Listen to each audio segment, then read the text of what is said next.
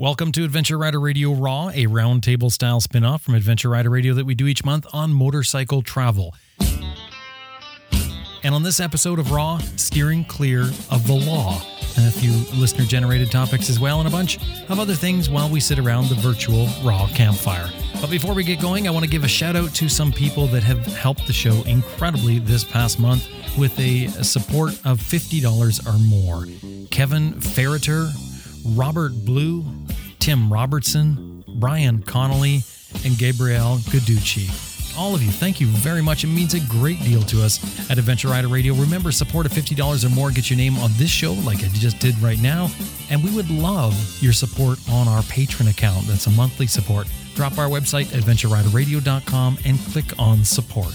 This episode of Raw is supported by freshtracks.co.uk, facilitating adventurous conversations, and home to Adventure Space, a base camp for adventure motorcyclists in the UK or visiting the UK. Now, here we go ARR Raw for November 2019, Season 4.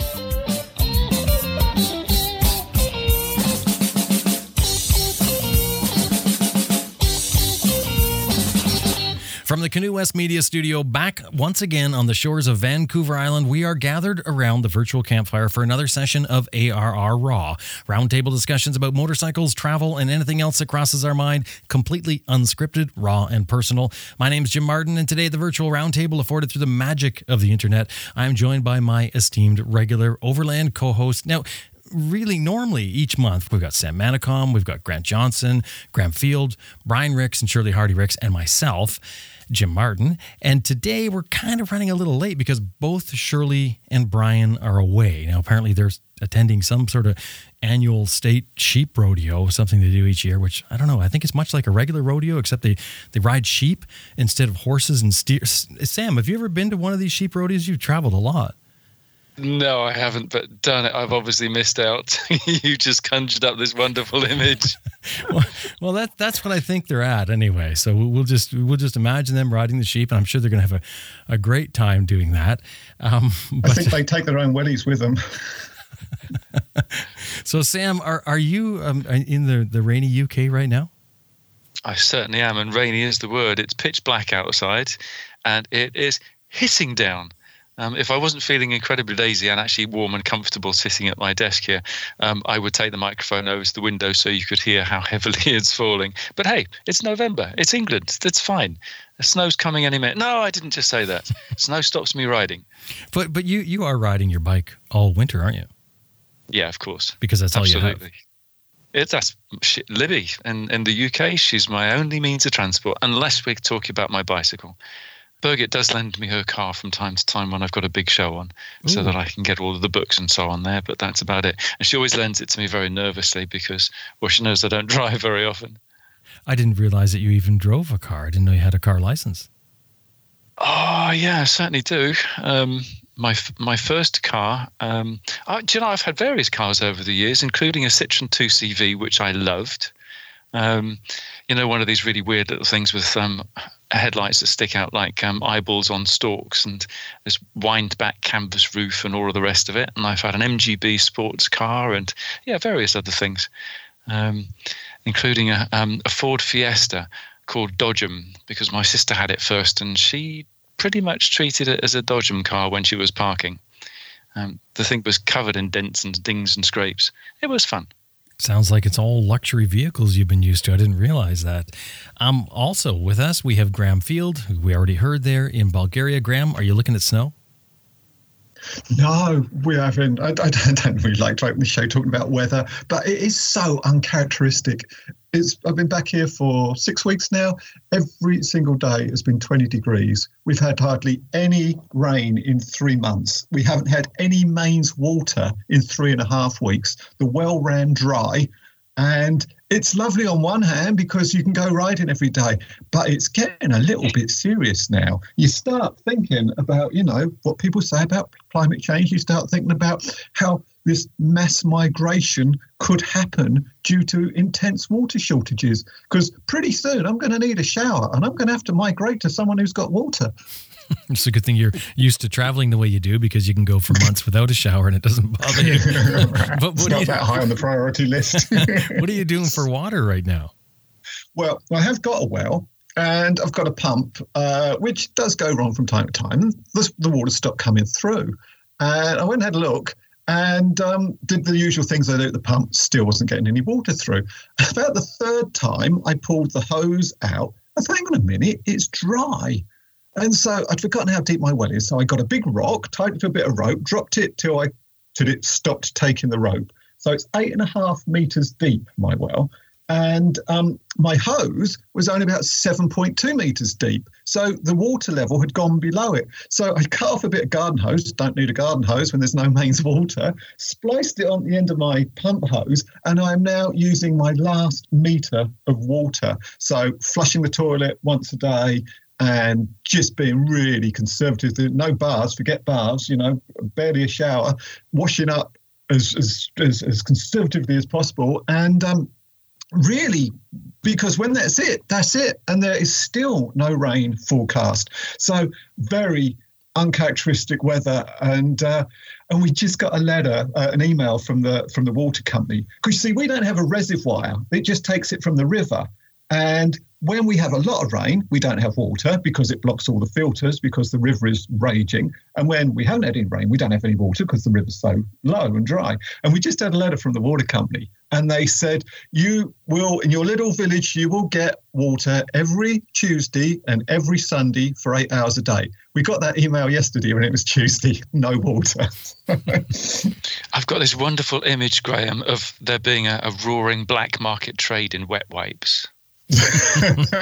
hey, let's let's let's bring in Grant Johnson, who is also um, on the West Coast with me, only further down. Grant, good evening.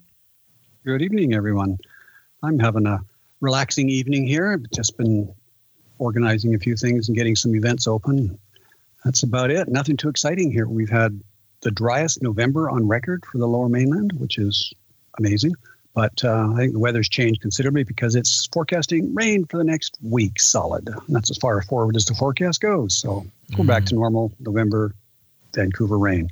I almost never look at the forecast. I really don't, especially on the coast. I find it, it just, well, first of all, it's depressing, but second of all, it's often wrong. You know, you look at it for five days in advance, and you see it's going to be rain every day, but then you know that those days are going to have some clear times where not clear like sunny, but no rain, where you can actually get out. Sorry, Graham. I know we're probably making you just you drool here when you're talking about all our rain here, but we've got tons. Yeah, generally no shortage here for sure. Uh, Vancouver is known as the place that's had 40 days and 40 nights of nonstop rain more than once. Mm. Graham, I, I, I, am very curious about this water situation. So there, there's no reservoir. They're drawn from the river. Is there is there any sort of contingency plan? I mean, this isn't the first time it's happened. This uh, last year we had water shortages right up until uh, until Christmas time. I mean, I'm looking out the window now. We've got a beautiful orange sky. It's just getting light. All the roses are out, and there's still news, news, new rosebuds coming out. Because it, we're having such a dry and prolonged autumn, we've got these gorgeous autumn colours that are just just carrying on and on and on. So we've got all these different shades, and it, it's with the trees are some trees are losing their leaves, but not all of them. And my mother's going to hate this if she listens, but my mother does sometimes say things which aren't quite always correct. And I was telling her, I'm talking to her the other day, I was telling her about how prolonged autumn and how beautiful it was. And she said, Well, the thing about the climate in Bulgaria is it lasts all year long. oh, lovely. I'm not laughing at your mother. I'm Mom. laughing at you actually telling that story because I know your mom's going to listen to this. Absolutely. You're in, you're in trouble, son. Hey, listen, Graham. What what about things like um, forest fires and things like that? Because I mean, Bulgaria has an awful lot of forests, doesn't it? I mean, isn't there a huge risk now? I suppose there is a huge risk. Uh, we have there's there's no evidence of it where I'm looking right now, and I must admit I don't watch the news, uh, and I think I probably would have heard about it because I would have seen posts from my Bulgarian Facebook friends. But the risk has got to be huge. Um, I mean, uh, you don't. I mean, uh, it's cold at night, so people sometimes light fires at night. You see a bit of um, smoke coming out the chimneys. Uh, but uh, yeah, I guess it is a, a huge risk. Um, but and, and also, if it were to occur, there's no water to put the fire out. Well, I'm thinking house fires as well. Yeah, I mean, I, I could drain the hot tub, but only by siphoning it. That's not going to work, is it? it could be a lot of work. Yeah, there's a water shortage. No one's got any water. Graves sitting in this hot tub. well, let's get away from that weather and that that that thing that's changing out there for our weather and get into talking about motorcycles. We got a um, a question from a, a listener named Jay Benson. And uh, and Jay wrote that given that I, I do not particularly want to go off road for any great distance and certainly not mud plugging, is there any advantage of having the GS style bike over a roadster? He says he notices that some people are or someone is covering a route from Vladivostok through to Mongolia in the Stans on a on a GSX R 600 with knobbies on it um, I think we've all, and I sort of know where this question is going, but I, th- I thought we should cover it anyway because it's interesting that this question still comes up of um, really what it is is saying what is a what is the perfect bike. But I think more in particular, it's that GS style bike because that is the poster child, isn't it? That's our poster child for adventure motorcycling. Is that not necessarily? I'm not going to say GS. I'm not going to say BMW, but I'm saying that that look, that big bike, that on steroids with knobby tires. Yeah, it's sad, isn't it? it is. it's very frustrating. I get asked this all the time. You know, what would you take around the world? Blah blah blah. It goes on and on and on. Um, it really, as always, doesn't matter. It's what you like, what you prefer, what works for you, and you decide where you want to go, and you your choice of bike may determine where you're going to go. I mean, if you're a young guy, you might want to take a 650 and go into the bush and do some really gnarly back roads and have great fun and doing dirty stuff. On the other hand, you might be a little older, and more relaxed, and you might want to go around the world on your Goldwing, or as Peter and Kay Forwood did on the Harley that they happen to have. I mean, if if, if they can go around the world on a bog standard Harley Electra Glide and they went to 197 countries. That's every country in the world. If they can do it on that, you can do it on anything. You know, I know people have gone around the world on uh, on Goldwings. Emilio Scotto went around the world and did 100 and something countries on a Goldwing. People from Japan do do it on uh, step through 90s all the time. It's their favorite bike. They run forever and ever. They're cheap. They can pick it up and carry it over problems. It, it doesn't matter what you're riding choose your route according to what you ride and what you prefer and what you like and what you're comfortable on. You know, you want to go around the world on a cruiser, that's okay. Sure. If you sort of peel back that answer and sort of look at it a little more in depth, it has to do with kind of what people are expecting, doesn't it? Because he's saying that he's not planning on doing, you know, particularly any any mud plugging. He says, um, you know, like going in some real rough stuff, and and doesn't doesn't that really determine what bike? I know there's extremes. I know there's people riding the Gixxers, um, you know, with, with, the knobby tires front and rear. That's sort of like a a personal, you know, bike choice. Uh, uh, maybe it's to I don't know for a challenge or, or whatever the case is but it has more to do, doesn't it? I'm asking you to, uh, to do with where you want to ride. Yeah, it's all about what you see as your trip. If you see your trip as being um, going to the remote villages and the dirty roads and, and all that kind of stuff, then that's your trip and you should pick the appropriate bike. Don't do that on a cruiser. Buy an appropriate motorcycle to do the job of what you see your trip as looking like.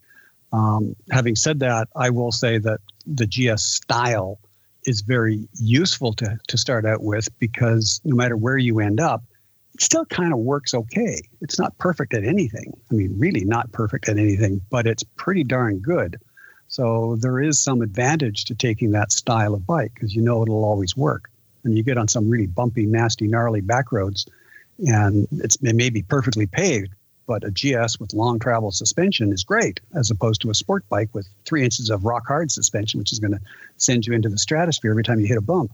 So, I mean, there, there's pluses and minuses to everything, but it really comes down to what do you think your trip looks like? And buy accordingly. I, am going to add to, um, to Grant's list of, of people um, who have been around the world on um, different types of bikes. I mean, you've got Bruce Smart, who rode um, a GSXR 1000 around the world. You've got Nathan Millward with his 105cc Australian postie bike. Of course, the first motorcycle to be ridden around the world was um, a Henderson in 1913. That was by um, Carl Stearns Clancy. Ted Simon, of course, with his 500cc road bike.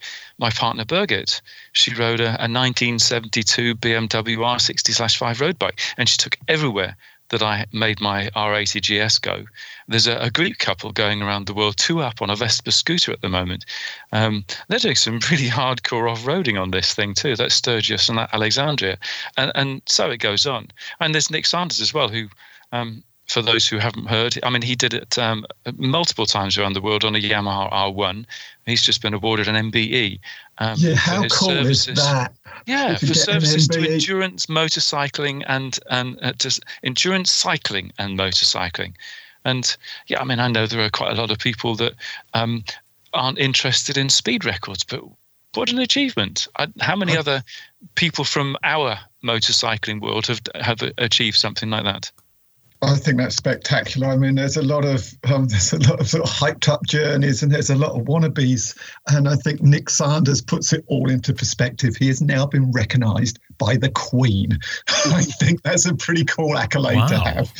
yeah, really. What do you mean recognised? Well, an MBE yeah. is member of the British. MBE is a member of the British Empire. The next one up is an OBE that sort of entertains. If you if you are outstanding in your field, it is recognised by the British Empire, and you get a, a very prestigious medal. You meet the Queen, and uh, and then you get to. I mean, there's a pannier badge we don't all have. well, you you have to you have to be from England though to get this. Well, the Commonwealth probably. You, Commonwealth. you might be entitled to it being part of the Commonwealth. You know, out, outstanding broadcasting techniques or something. Do you think you could mention that the next time you're you're over to see the Queen? I haven't been for a while, but next next garden party I get invited to, I will drop your name. Appreciate that. That'd be good. I'm afraid she won't. She doesn't talk to me after I tried to sell Buckingham Palace to get the money together to go travelling. But you know, you know, you mentioned the Henderson Sam. That bike in itself would be a completely different experience to anything that's available now. So I think the thing is that, that I wanted to say here was that because this is someone who who maybe you know hasn't been into it for a long time, Jay, or or maybe doesn't you know um, you know hasn't hasn't done a lot of research on it, whatever the case is. For the people that are new at it, even for motorcycle travel or even riding a motorcycle, yeah, I think you have to understand the limitations of certain bikes and ride accordingly because we can all list off people that have done incredible things on bikes and you know they're motivated by different things and that's what I was sort of trying to say earlier but there are limitations to bikes. So, I mean, if you're going to take a street bike, you've got to realize that when you come to those dirt sections, it's going to be a problem or you're going to avoid them. You know, so it is going to shape what your trip is all about. Yeah, well, having, that's, having said that, you get um, Peter and Kay on the Harley and Jacques Lucassen on his R1 going through places in Central Africa that are ridiculous by any standards, and nobody but people on bicycles are there. And here's these lunatics on motorcycles that are going through where there isn't even any fuel. You can do it on anything. It's just harder. Mm-hmm. And some people, not everybody can. It, not everybody sure. can. It's the same as when we talk about going traveling. Not everybody can go travel. You know, it's if you don't have the time or the money. I mean, there's certain things in people's lives that, that make it so they can't actually go. So I mean, not everybody can do that. You know, um, and Peter and Kay, they they obviously were very good with doing their own repairs and getting their heavy bike through and, and dealing with the, the, any sort of problems they had with that particular bike. Jacques Lucassen, I mean, he's he's you know he's definitely an outlier.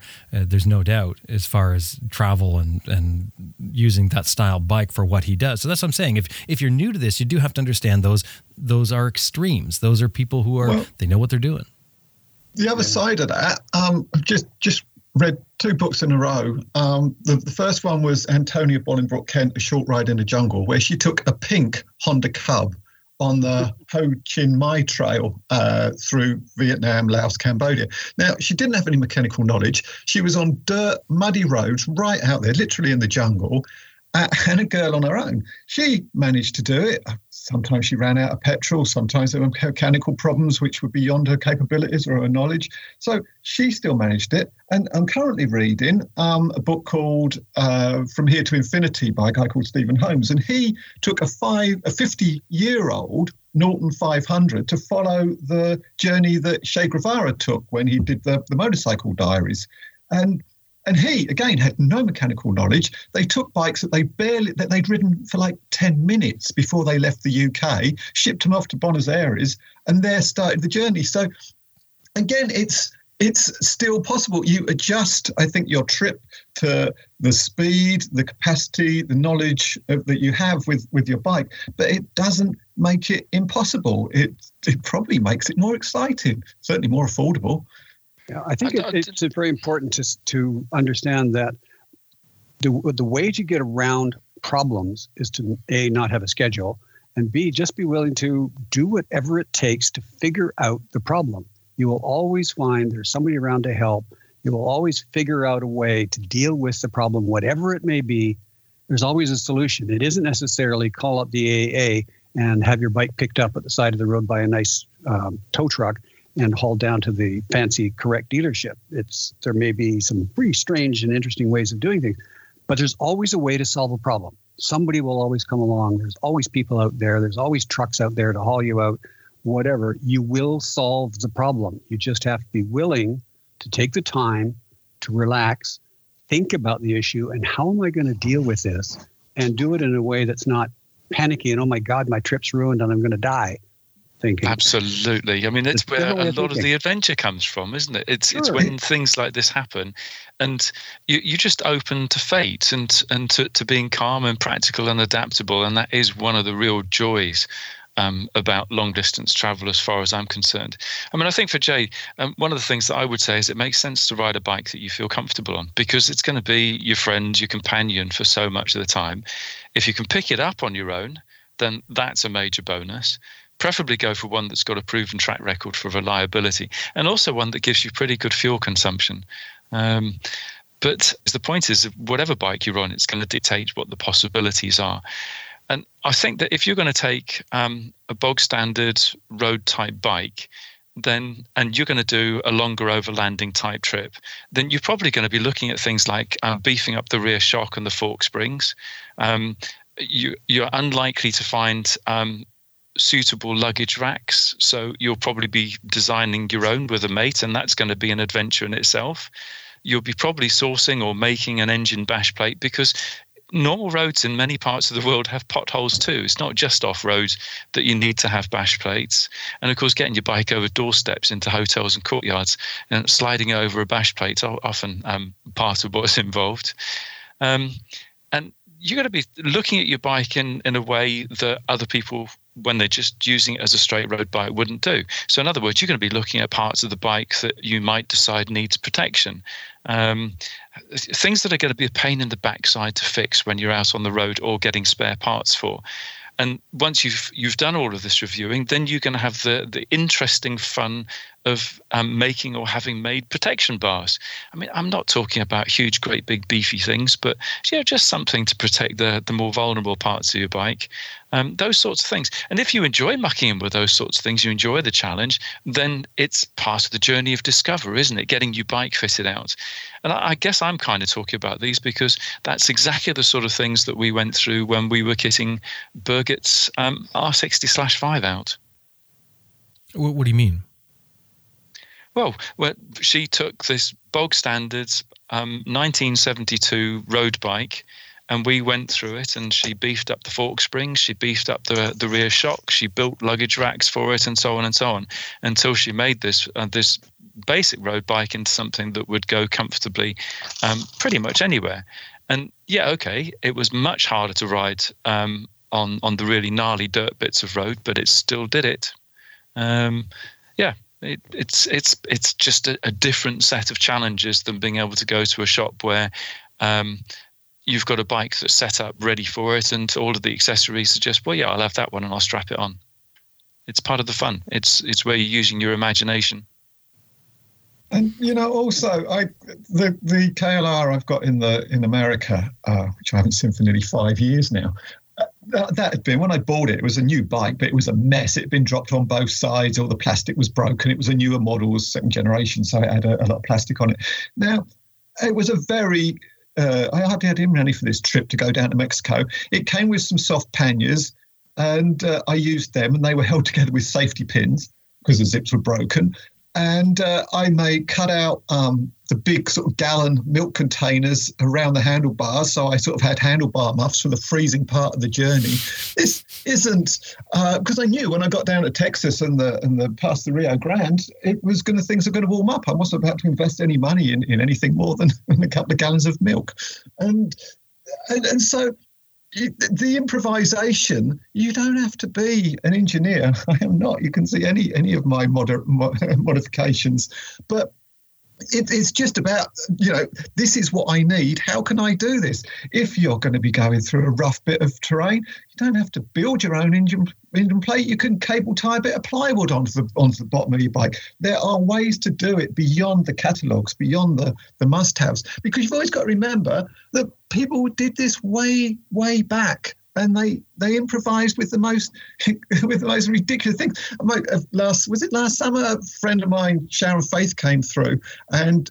She was on a bike, borrowed bike, and it had been lowered for the person who actually owned it. She was having real problems uh, discomfort with her legs on the foot pegs. So I'm kind of embarrassed about this, but we got a stick. We got a, a, a, a, branch, and I put it through the frame, and I cable tied it to the frame, and now she's got cruising pegs. And it just meant that she had somewhere else to put her legs when um, when she wasn't sort of when she was doing long mile riding, and it worked. It was functional. It cost the price of two cable ties, which is still owe me for, Sharon. Did you watch the Flintstones when you were a kid? like like the the the plywood skid plate. Now I assume that's something they did back in the caveman days. I think because I haven't seen that before. Grant, have you seen that? Not plywood, I haven't, but it's it's pretty easy to go to any metal shop and say, I need a piece of metal that fits underneath here, and can you bend it a bit so it's got a bit of curve at the front? Mm-hmm. And then you can zip tie it on or get a couple of U clamps, whatever. It's not hard to make a basic skid pan for most bikes. I like the plywood idea. As a matter of fact, I am going to let the I, just just between us, my pannier holders, I'll call them that because it's not really really a luggage rack, is two pieces of plywood. And they're on some aluminum brackets, and, and there's a story behind this. The reason this happened is because when I bought the bike, I wanted to ride it immediately, and I had nothing uh, as far as luggage racks. And um, anyway, so I, I looked around the shop and I had some pieces of aluminum. So I quickly just bent up a fast little bracket, and I thought, okay, I need something bigger on this because I've got soft panniers going to sit sit on it. I cut out a piece of plywood. I just sprayed a little black paint on it so you couldn't see it and it wouldn't look too stupid. Sprayed my aluminum brackets black, put it on, and now seven years down the road, it's still on my bike. And I and I think when I meet people and they look at it, you see, so I can always tell because people look at my bike and then they'll sort of take another look and they'll sort of duck their head around. I go, yeah, it, it's plywood. And I know you don't see many bikes with plywood luggage racks, but it works. Yeah, cool. bring, bring carpentry back into adventure biking. That's what I say. I really like the Heath Robinson ad- adaptations that have got done to my bike over the years. It is the the the, the lateral, lateral thinking, the sideways. It is using imagination, and it is using materials that are to hand. Um, it's it's part of the fun, isn't it? It is, I think. Uh, you know, it's, it's one thing, I don't want to go off on on a tangent here, but it's one thing that I find nowadays, everything being computer designed, that um, everyone just goes out and buys the parts. Whereas you only go back a few years, and we all know this, that you used to make your parts. I mean, you really didn't buy very much. And I've, I've probably said this before, but I've sort of missed those times, you know, because it was acceptable to strap a piece of wood across to make a couple of foot pegs. Well, maybe barely, but, but you know, those type of things. or, or like when, when Graham, I think you took your, I don't know, you took a deep fryer or something and put over your headlight, the, the deep fryer basket or something to protect your headlight. That's that stuff was stuff you did because there was nothing else there, or it was too I, expensive. I admire people who look at something and can see it in a completely different light. You know, walking through a DIY shop and they see for example, a friend of mine, I pitched his idea. They see a, a, a, toilet brush and toilet brush holder, and what they see is the chrome cylindrical shape and think, well, I could carry my tools in that. I think that's a marvelous um, quality to have to be able to see the ability that something has to be other than what it was designed for. Mm-hmm. When we were making Birgit's luggage rack um, for her R60 slash 5, um, we were walking past a skip and there was a shopping trolley in it that had um, been smashed up. And we thought, oh, hmm. Good so level there.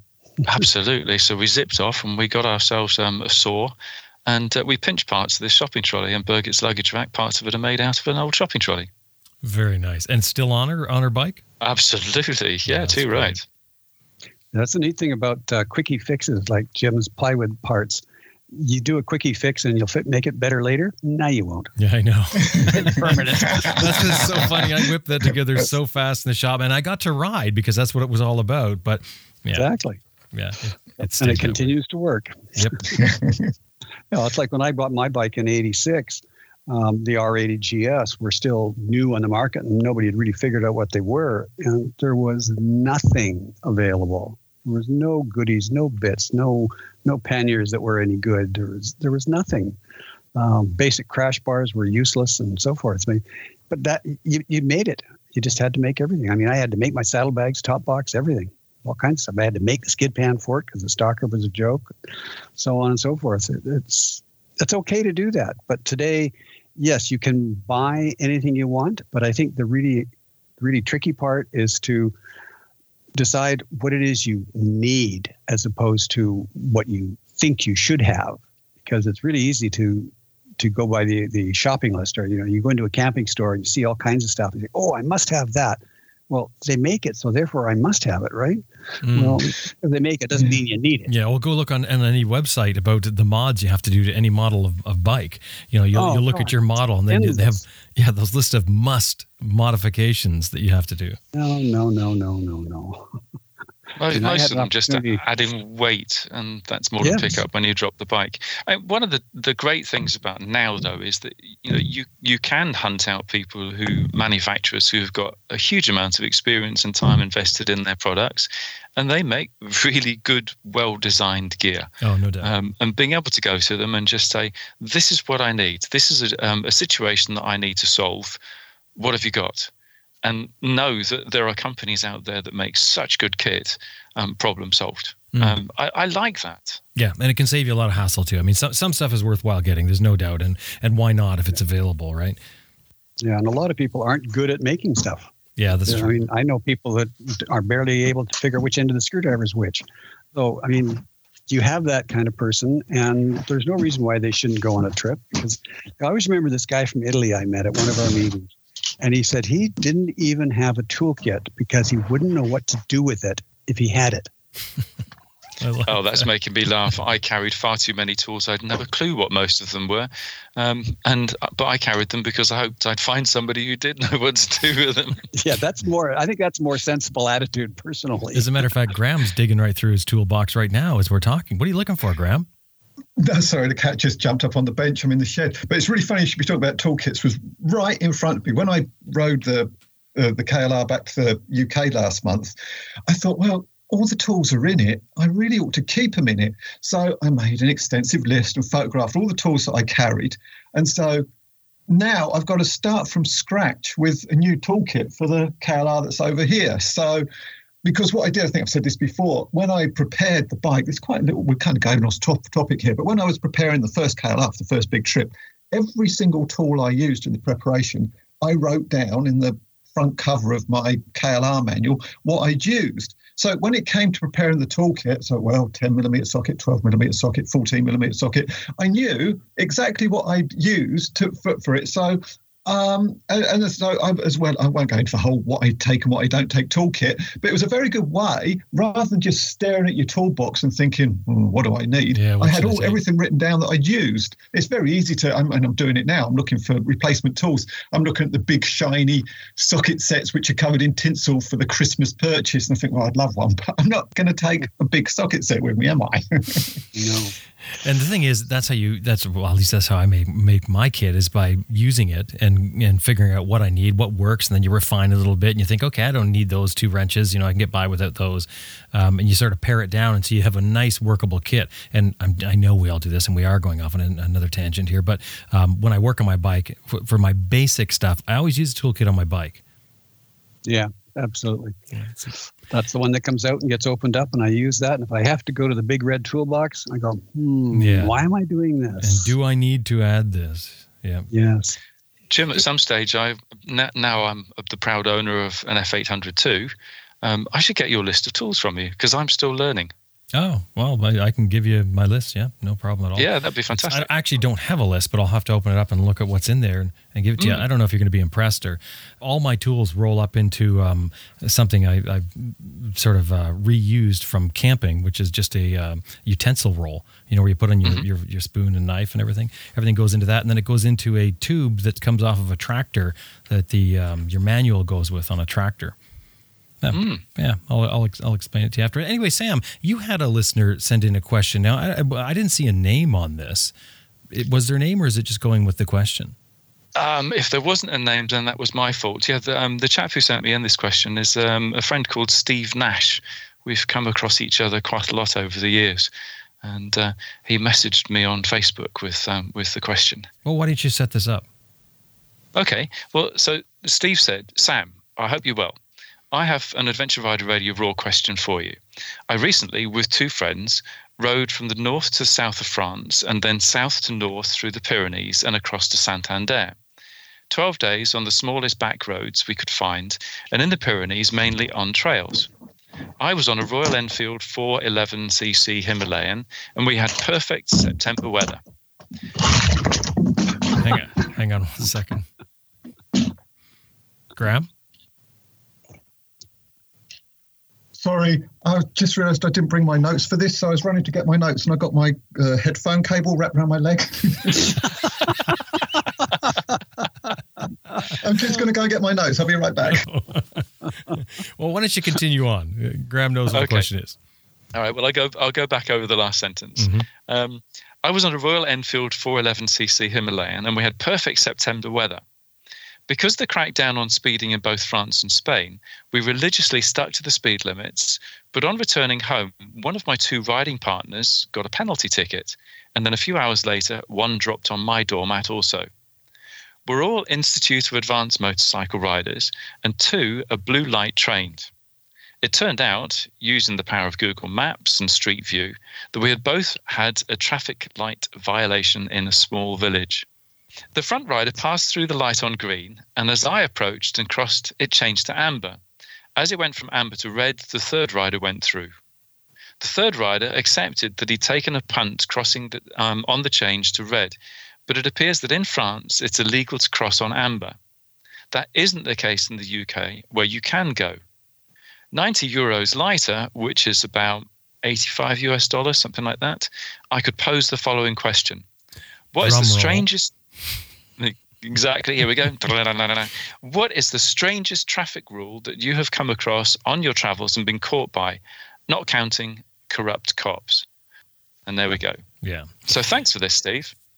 I think it's a that that's an interesting one. I don't know how many you guys have been caught by, but even just that. I, I remember um, like the the being caught by the the amber light. I, actually, I, I've been surprised how many people. It seems like lately have been going through red lights here. I, is it not a law anymore in British Columbia? You have to stop at a red light. We were in town the other day, and I I think I saw two cars just go completely through the red light. I'm thinking, has something changed here? Jim, I saw that a lot in the States on this last trip. Um, absolutely gobsmacked. And I suppose about a year ago, I saw um, a video from somebody's dash cam where a motorcyclist pulled off on green and there was a, chu- a truck that went through on red Mm. and just wiped this guy out, just gone, smithereens. It, it's yeah. th- That's one reason when at an intersection, I'll tell you, for me as a rider, um, I don't take anything for granted. I I watch, I, I check both ways on my green before I pull into that intersection. Oh, yeah. Absolutely, I absolutely me don't too. trust. Yeah, you, you assume that somebody's going to do something really stupid, and it's Yeah. up to you to stay out of it. I, I think an accident isn't an accident. Somebody was not paying attention. Well, it's not going to be me if I can help it. Well, how many times have you looked somebody, you looked at a vehicle, and you you're looking at them, they're looking at you, and then had them pull out in front of you? Oh yeah, Mhm. they don't see you. Yeah. You you are not a car. Therefore, you are not in their mental picture of what things they have to worry about. I know. So I remember my father saying to me before I was even old enough to drive, I was out in the car with him, and he said, always assume the driver coming the other way is doing the same as you. So, for example, if you're going round a uh, over a over a, a sort of a humpback bridge and you can't see what's coming the other side, if you're in the middle, then assume the driver coming away is also in the middle and you're going to hit him. But if you're paying attention and you're right over your side of the road, uh, then obviously you're going to miss each other. I always think that's a good piece of advice. Assume the other driver is doing the same as you. So if you're being careful, you're you're going to avoid them. If you're being reckless, you're going to hit them. Mm. I, I'm sort of stunned that there's another one here. and I think we're going to, wow, this is tangent night. Um, but uh, driving down the center of the road on blind corners, I mean, I mean right here on, on our island, we go around these, these, you know, they're tight roads with big drop offs and, and it's dark and people will be driving down the middle of the road on a blind corner. And when you're on the motorcycle, you know what that feels like. And of course, I'm always prepared for it on, on the bike, um, always prepared for somebody doing that sort of thing. But that seems to be becoming more of a, a standard. But but anyway, I I know we're, we're going off here. The the the uh, the strangest traffic rules. Grant, I remember you talking about, I think it was you mentioning one time in Australia. Was it something to do with making a right hand turn because you're, you're driving on the opposite Yes. side of the road? Um, Melbourne, they have streetcars down the middle of the road still. So the method, and I'm just trying really hard to remember exactly how it works because you kind of get used to it and you learn how to do it.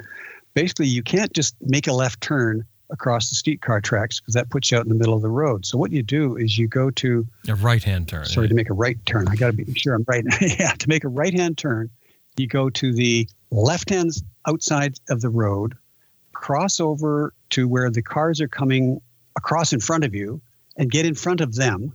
Then wait till the light changes and you go with them. You don't actually turn. You go into the the road going the other way across. It's really hard to wrap your mind around it. Hmm. It's hard to picture. I- I, I can't. I can't see what you're describing there, but instead of is okay, you're in the left hand lane. The left hand, you're on the left of the road, going to turn right. You don't turn right. You go left Mhm. into the oncoming traffic that's sitting waiting at the light. Do a U-turn, and then wait for the light to change and go with them to make your Wow. right turn. that's They do the same thing exactly in Taiwan. Same. There's something very similar that happens to that in Spain too. Um, so there you ride on the um, on the right hand side, and if you want to go left, in many of the roads, um, there's a slip road off to the right, and you take that, and it swings you round, um, and then you sit at what you've ju- at what is just turned into a T junction, and then you wait for a gap and go across. When I was hitchhiking around Spain one time, um, I hitched a lift with a truck driver, and this guy was towing a super long load with um, uh, steel tubes that were going to be uh, legs for um, uh, oil rigs. He was going down to the oil rig construction site in Cadiz, and he had to, to make a left turn. So he pulled off on one of these. But of course, this load was so long, he was actually swinging across both lanes of this um, this turnoff. And a car driver who had no idea about the swing of a truck um, pulled in next door to us. And because the, the, the truck driver was driving a British truck, his um, driving seat was on the wrong side to be able to see that this car had tucked in. And of course, his mirrors, because of the angle that he'd had, you know, been forced to pull in, couldn't see this car either. And when we drove off, it was only the sound of break, breaking glass that made me realise that we'd driven over the top of this thing. Hmm. Mm. But anyway, I, I took us on a sidetrack there, didn't I? Um, everybody survived, by the way. It was just the bonnet, but inside, I think there were six people in this tiny little car, all with eyes wide open. yeah, you got to be careful. Anyone else with the bizarre traffic? uh, Well, yeah, and it's, it's it's it's along the theme of the turn thing again. This was in Oregon, and things may have changed because this was in 2001.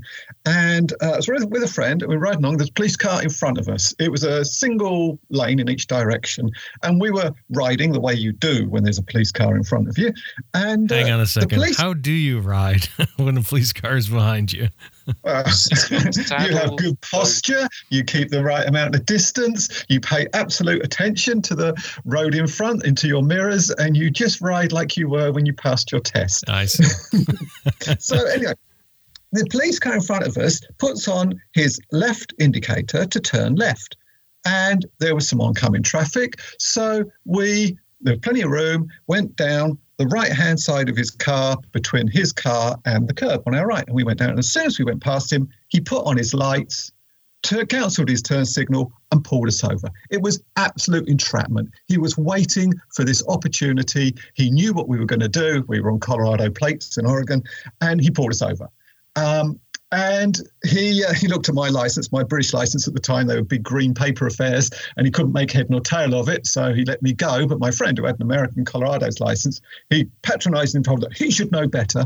And in Oregon, it was illegal to pass a left-turning vehicle on the inside, even if there was space. You simply had to wait for them to make their manoeuvre, and you couldn't pass them on on the inside, which seemed like a ridiculous thought. And he knew this, and I bet that's how he got his kicks on a main road, getting out of state plates to to to fall victim to his fictitious left turn. Right. Uh, and so and- and you're, ta- you're not talking two lanes. You're talking one lane with a paved uh, side to it, right? Yeah, I mean, it wasn't uh, it wasn't an urban road. This is out in, in the in the countryside, I guess you'd call it. And um, So, you know, it wasn't like there were pedestrians or streetlights or, or pavements or anything like that, sidewalks or anything like that. It was, and, and it wasn't like we were having to bump up verges or anything. There was plenty of room. Yeah, I think there's Well, rules. uh, There's rules in. in uh, I think it's. I think in British Columbia, I think there's rules where you can you can go around the car if it's if it's paved on the side of the road, but not if it's gravel. I'm pretty sure that's the way it is. That that's a weird one right there.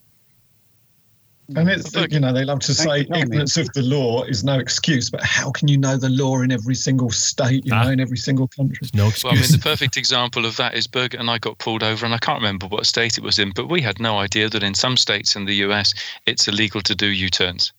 Um, Oh. In other states, it's perfectly legal. And It so we, on we, where it is too. we'd, we'd just come through a town. We were heading out of the far side of it. There were almost no buildings left. Great big wide road. I mean, you could have had four lanes. This road was so wide. Um, um, dotted line in the middle. Um, and we realized that we'd gone the wrong way. So Birgit did a U turn um, and I followed her.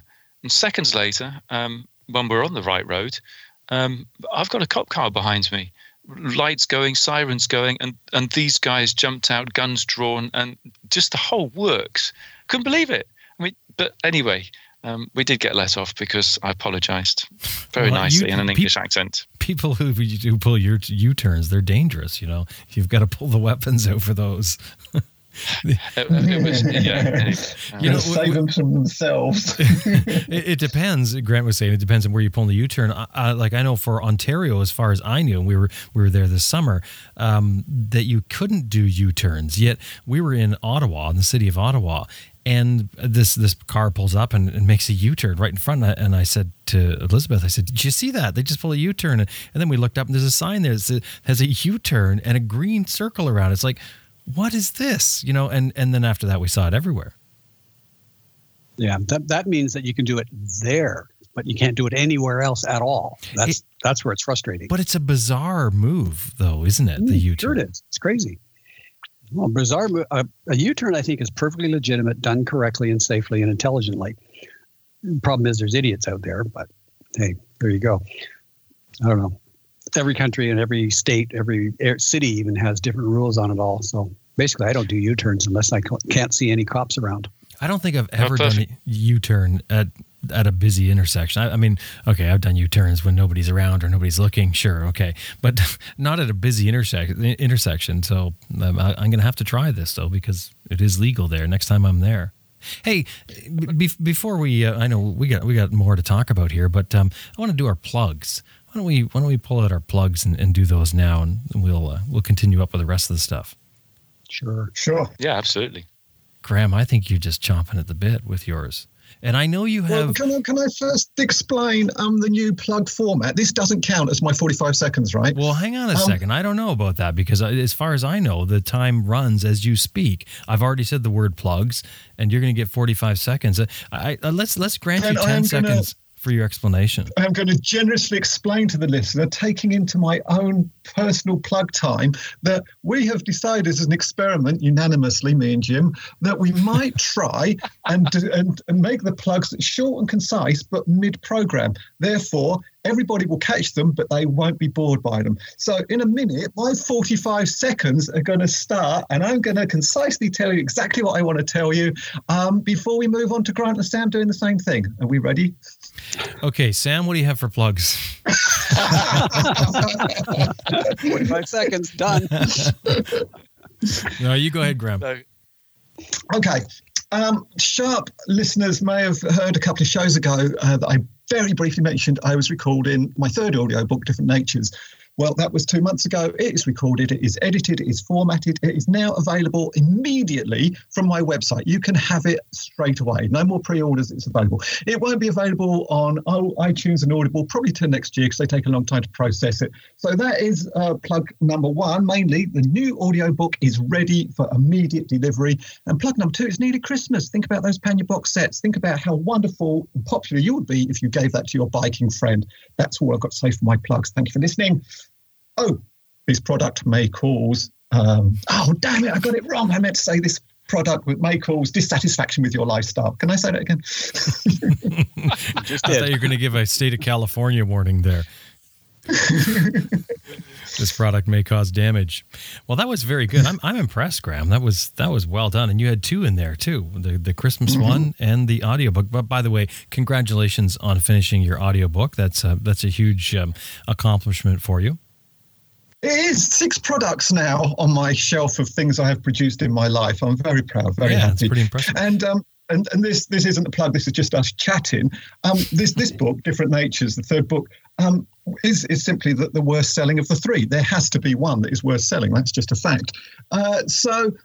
Uh, but everybody who has read it said, "Well, I think it's the best written." Well, of course it is. It's the third book. You've, you've, you've found your you found your, your style. I think the same will apply to the audiobooks. I found my reading voice. So uh, I'm, I'm, hoping that the same response will come from the people who buy it. Say, ah, this is the best audiobook of the three. That's what I'm hoping will be said, or maybe that will be. Well, if Different Natures is the is the the lowest selling one, what was the one before that? The the book I wrote before it. Yeah. Or the uh, was Eureka. That was Eureka. So Eureka must have been crap because people lost interest and they wouldn't buy Different Natures. Ah, yeah, that's what it was. Just you know, that's well, actually, different natures. It says in the introduction, and, and this is true. Uh, it says the the first words when you open the book is, "I wanted to call this book the Motorcycle Dairies, milking the success of the first two books." and I, I, had gone with that title through the whole of the writing, and, and both Sam and Ted Simon said, "You can't call it that." so there, there you go. If if you hated Eureka and you didn't buy Different Natures because of that, you can now get Different Natures in the audiobook. You don't even have to read it yourself. You can sit back and let Graham read it for you. Is, uh, yeah, I like. just ignore it. I, I enjoy that. Do something else. Great way watch to. TV. What's that? you can have it playing. You don't even have to pay attention. You can watch TV. Sam, what have you got for a plug? Oh, Graham's just given me the perfect intro to um, Christmas special offer, hasn't he? Um, and it, yeah, I'm sorry, it is that time of year, so of course we've got to talk about these things. Um, listeners to the last show will have already heard about this, but um, if you didn't listen or just need a reminder, here we go. Um, I've got a Christmas special offer on the full set of my four books, and it goes until December the 6th. Now, we've tried to make this deal as fun as possible. And to begin with, every order of the full set, um, full four set of my books will come out Christmas gift wrapped, and Birgit's doing that, and she's amazing at it. The copies will be signed by both Birgit and I, and there are hardly any um, books out there with signatures from both of us. Um, there's the opportunity to have the books dedicated and a message to whoever you would like if you're buying them for somebody else, and we're taking six pounds off the full set price, which is about um, $8, 80 something like that. And the final gem of the deal is that they're going to come out postage free in the UK or for just £7.50, which is about $9 to the rest of the world, unless it's Antarctica or some such really way out place. Um, but if you're not bothered about signed copies, then just head over to the book depository because they do free worldwide delivery on my books anyway. And of course, don't forget that all of my books are out um, as audiobooks from Audible and from iTunes.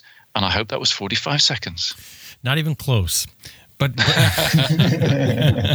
you don't have a clock in front of you, do you? On purpose. So that's that's good, but but you know, ignorance is no excuse um, for yeah, yeah. I've, I've, screwed that up, but you know what I'm trying to say. so um, that must have been close, though. Yeah, well, you went over a minute and fifteen, I think is what it was. Something. Uh, like they're, going, they're going to miss. They're going to miss the important bit when Jim edits that out to the strict forty-five second rule. Right. I'll chop it off right there, and you're going to be going on about Christmas wrapping, and no one's going to know about the, the deal at the end. Oh dear. so you're going to be. You said Birgit is doing the wrapping. You're you're not doing the wrapping. No, I'm I'm rubbish at wrapping presents. Um, but that's Birgit's a cop out, though, isn't it? Like really, I no, mean, anybody can wrap. No, uh, hang on a minute. Are we talking paper here or music? Okay, let's hear you rap. no way. Because I'm, I'm, I'm presuming you were you were saying there that you were that, better at one. Rapping. well, there you no, go. Yeah, Christmas is coming up, and uh, yeah, I mean, you guys, you guys all have, have books and things like that. Grant has the videos out, so definitely, um, you know, we we should uh, put those links in the in the show notes again. You guys send me the links um, for the things that you have, and we'll put them in the show notes. And that way, if, if you're thinking of getting stuff for Christmas, definitely shop and you know buy some uh, books, support some authors, and and uh, and Horizons Unlimited, and stock up your Christmas tree. I mentioned at the start about Fresh Tracks uh, being a, a, sponsor of the show, freshtracks.co.uk. Now, I just want to mention here that what they're doing for uh, us motorcyclists, what they've set up there is, is at uh, freshtracks.co.uk forward slash adventure space. Now, what this is is a, a, spot that you can you can go camp at. You can rent a cabin. You can use their larger facilities. It's uh, apparently close to all the green lanes, which are the roads that you can ride on uh, off roading. I guess what we would call off roading in, in North America, certainly in Canada. Um, place to practice your riding skills, leave no trace camping. I mentioned the cabin. They got a three meter by seven meter cabin, all available right there close to London. So drop by their website, have a look. If you're in the UK, if you certainly if you're near London, you're looking to get out, check out Fresh Tracks and uh, let them know you heard them here on Adventure Rider Radio. Freshtracks.co.uk forward slash adventure space. Now, the only other thing I wanted to throw in here was about Shirley and Brian, since they're not here. Um, they've um, their website is aussiesoverland.com.au on that, you're going to find their books. They've got special prices for the US, UK, and Canada. And um, the koala bear Christmas wrapping. You can't go wrong there. Drop by their website. Check out what they got. Buy a Christmas present for you or for or for somebody else. Um, so Grant, um, yeah, what do you we've have? Got all kinds of stuff. Uh, as always, we have the DVDs, which are still selling nicely. Uh, people still like have an actual physical product under their tree. We have lots of DVDs which we can send out to just about anywhere in the world. As Sam says, there's a few places that, nope, sorry, just not worth it because they never get there. But we also have the downloadable version of all the DVDs in little bite sized chunks, so you can have that. And we also have lots of events coming up. We've been busily working away here for the last little while, getting 2020 events open. That'll be 20 years of Horizons Unlimited Travelers meetings. That's wow. a big thing for us 20 years of events. Wow. Uh, we've got a couple of new ones as well. We've got Latvia, May 29 to 31, and we have HU Newfoundland, Newfoundland and Labrador, Canada. That's uh, way out in the far end of the country, and it's a fantastic place, beautiful scenery. We've got a lot of people already excited about getting there. and got a whole bunch of people signed up on the first day we opened registration. So have a look at that one and check it out. Um, Hum, the Hum Monashees is no more. However, the Hum Cascades is taking over and that's going to be in the uh, Princeton area of British Columbia. Fantastic mountain scenery. I've been setting out the tags myself and having a great time doing it. So I know you're going to have fun with that one. So if you're interested in the hum, Mountain Madness, come and check that out. You were over the 45 as well. Um, yeah, so, about uh, double actually. So, Grant, you're only two seconds over. Don't let anybody. according to Sam's clock. Hey, so you, you put out the tags for the hum this far in advance? Oh yeah, absolutely. So the tag is you're you're fastening to like a metal thing to the tree, to a tree or something. Actually, we're we're we are completely eco-friendly. We are putting a wooden tag out, held up with a piece of sisal, so that'll be completely complete disappear all by its lonesome in a few years. Um, but we put them out a year in advance. But uh, we also will be putting more out. I've got about 30 tags out, and I've got 50 more to go, which I will be doing first thing in the spring as soon as it's rideable up there. Well, it takes quite a while. It, it's about two weeks of riding to put all the tags out. Mm, wow. What's sisal? Sisal is a kind of string. Ah, okay. So you you expect Jim, Jim's showing his age here, isn't he? I mean, he doesn't remember things, you know, stuff like that. Hey, Grant. We didn't. Work. Jim's of, of the sort of nylon rope era, aren't you, Jim? Exactly. Yes. We we didn't. Yeah. Use no. string. This is this string, is the real stuff. String was way out of date then. It's only coming back now because of all the environmental problems. We're we're reverting to all the stuff that was eco-friendly to begin with that we went away from. Yep. Yeah. You should hear my mother going on. She's 97 and went through, you know, all the depression and all the rest of that stuff. And she says, "Oh, there's all this talk about uh, eco-friendly and recycling and stuff. We recycled everything. You'd buy a piece of clothing and it went through six kids before you threw it away. And the yeah. only reason you threw it away is because you couldn't see it anymore. It was gone. I know it's it's it's no mystery. It's it's just been a, a, very short period of time. We've went to this disposable society. Uh, I know for working on vehicles, it's went from you know you used to rebuild wheel cylinders and and alternators, and uh, now you don't do any of that. I mean, had we had to get an alternator there, and I couldn't get a rebuild kit for an alternator. They they're only want to send me sell me a full alternator, you know, rebuilt, but not by me. Yeah. Yep, frustrating. Uh, there's actually a move afoot in the U.S. to um, fight all this non-recyclable stuff. They're doing everything they can. I can't remember the name of the organization, but they're doing a lot of work to lobby that there be laws made that stuff be re- repairable. so that um, you can fix it. It's not Yeah. just a completely disposable item. Makes perfect sense. It really does. I'm looking at the. I'm looking at my bench as I'm sitting here. I got. I had uh, this solar powered. It's a. It's a, It's for. It's for detracting moles from your garden, and it's a spike. You stick it in the ground. It's got some batteries in it. Solar powered, and it vibrates, and it's supposed to. Uh, it vibrates in the soil, it's supposed to make the moles move on. It just makes them dig another hole somewhere else in the garden. But uh, it broke, and so what I've got now is the little solar panel in the shed window, and it's charging my rechargeable batteries, which I put in my temperature gauge, and, and so I know what the time and temperature is in the shed. I've got one of those little things uh, that you put in the power charger of the of a car, and it's got a USB charger, and you charge your phone on it. And it broke, it fell apart, and it's now wrapped in insulating tape and been soldered back together. And so this shed is a is a shed of recycling. I think I'm, I'm, I'm being quite green here. No, it's it's it, and it, and it should be the way things are done, shouldn't it? I mean, I really hope Yeah. that it rapidly goes back to that, being able because there's so much now that cannot be repaired. We wanted to get a radio just recently, and we went to try and find a used radio. We ended up finding one, but this this used radio is like probably 30 years old. But it sounds better and it feels better than all the new ones that we looked at were that were about seventy dollars, and we paid, I think, seven dollars. I think it was seven dollars for this one, which I thought was too much. but um, just just plays music from the 80s, though, does it? well, you know, I would have loved that if I just turned it on and gave the stream from the '80s. That would have been great. but uh, no, it's it's plays the modern stations. Go figure. And they haven't went Do you to know this fits?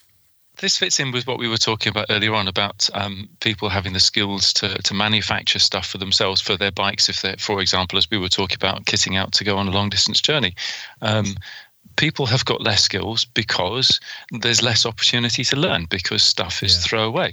Does that make sense? Yeah, oh, absolutely. absolutely. Yeah, yeah. You definitely um, you don't. Uh, and the thing is, it's not.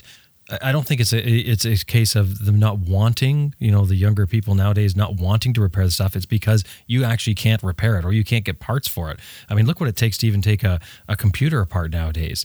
It's a huge ordeal. You know, to, to pull apart a laptop, for instance. And in some cases, you can't pull them apart at all with the, the Macintosh ones. But um, Yeah, Yeah. Don't get me started on Macs. I have an iPhone, but the fact that I can't change the battery myself drives me insane. Oh, you, you can if you just take a, a Yeah, screwdriver and pry can. the top. Yeah, there is actually a way of doing it, but it's very, very fraught. Oh, it's you. you- have to put the suction cups on the glass and pull the Yeah. glass. I mean, it's just uh, it's, that That's that is not that's repairable, but it's not meant to repair, is what it is. No, exactly. Hey, did you guys have any? Uh, did we cut off any stories about um, uh, dealing with uh, odd traffic um, rules? Well, was that going to go on to sort of other experiences with police? Yeah, yeah, th- th- that's where I was interested in going with that. Is is talking about um, yes, any, any sort of run-ins with the law. So let's talk about that. You know, uh, stories of run-ins with the law. I'm really curious what methods you use, if you have them, for um, dealing with um, corrupt police or, or with problems with the law. And, and I'm also curious, do you avoid law enforcement when you go into countries? Because I've talked to people before who said that's what they do. They avoid them. They will not go to the police no matter what.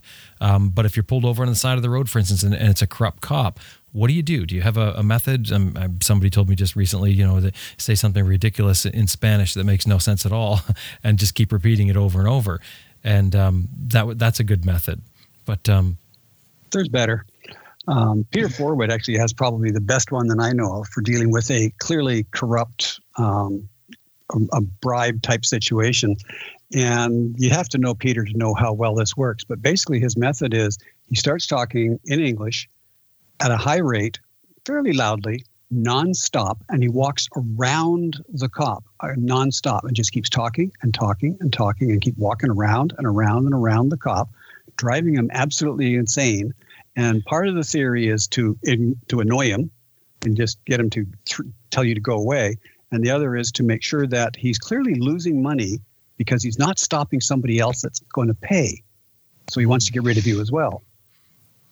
So it's a, it's a different philosophy. I, ca- I can't do it, but Peter can do it. so there, there's what there's that way. Um, I can I, imagine I, Peter doing that. I've met him a couple of times, and yeah, he's he's somebody that would come across doing that as non-offensive, as completely genuine, as honest and open, and um, yeah, no, in, that's interesting. His body language would be perfect for it. Oh yeah, he's absolutely correct for it. So that is one way of doing it, and another way, of course, is don't speak any Spanish. And if, although of course every once in a while you run into a policeman who speaks perfect English, as I did once, um, and then you're stuck. Um, play play ignorant. Say I don't know. I don't know. I don't know. There's lots of ways of dealing with it, but uh, sometimes you just have to suck it up and deal with it. I think the most important thing is not to pay if it's a bribe. If it's clearly a bribe, if he wants you to pay on the spot, don't pay it. I, I don't know if that's always an option, Grant. Um, yeah. It, it, can be. It depends on how you approach it. Because usually, what they say is, "Oh, I will keep your." Li-. They want to see your license and insurance right up front. So you give them a copy of your license and insurance. You don't give them originals. You always have a laminated copy of each. I mean, BC driver's license is a little thing that's laminated. I photocopied it in color and laminated it. And yeah, the uh, hologram doesn't work. So what? They don't know it's supposed to be a hologram. Um, but what about but when they say passport? You can't give them a fake passport.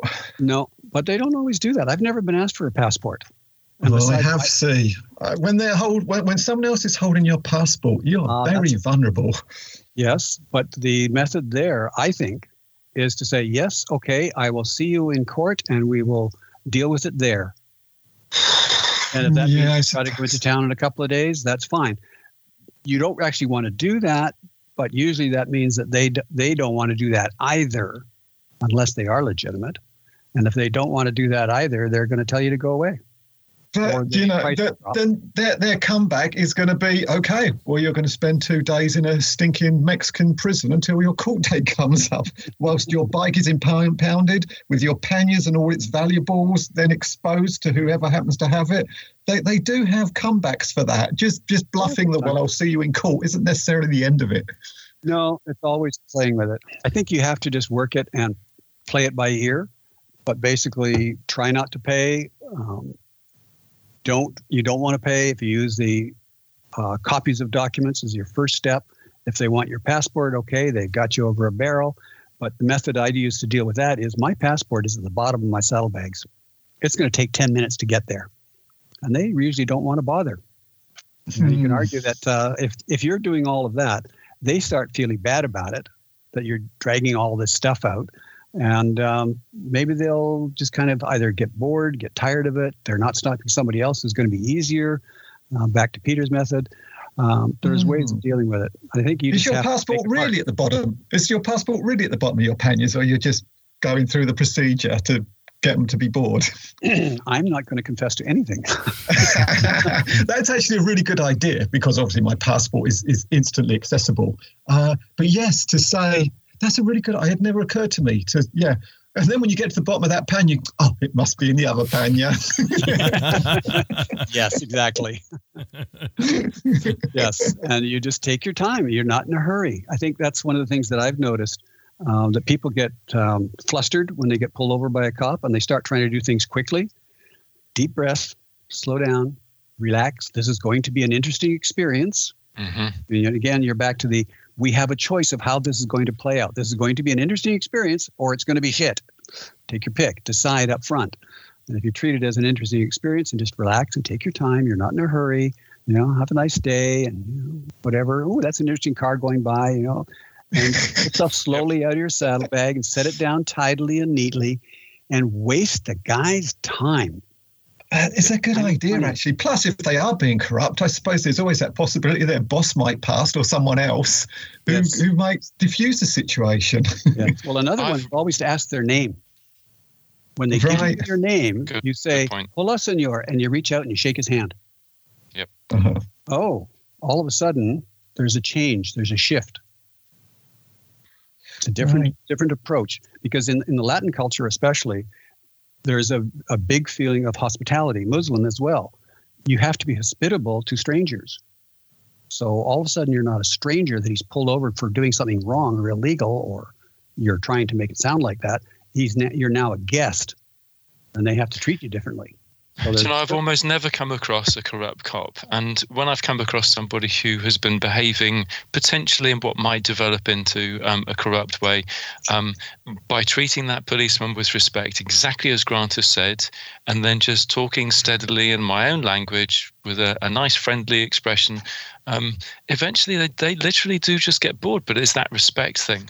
Yes. And respect just gets you out of trouble in so many different ways when, when you deal with um, the police. And I mean, for me, the, the, respect is important as a traveller's thing.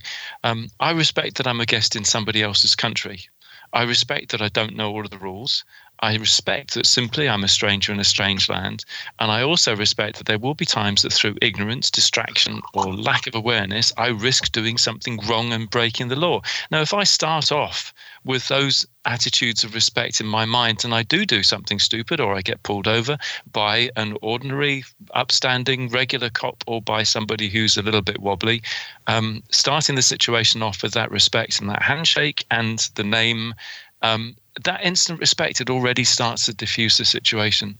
I think I've mentioned before that you know when I've been stopped at roadblocks, um, I've just got off the bike and I've shaken them by the hand straight away, and I've started straight off with, "I am so happy to see you. Listen, I think I'm a bit lost. I'm really trying to get to this place. Could you give me directions?" And so many times. Just that simple thing has diffused the situation, and whatever I've been stopped for in the first place has never proceeded.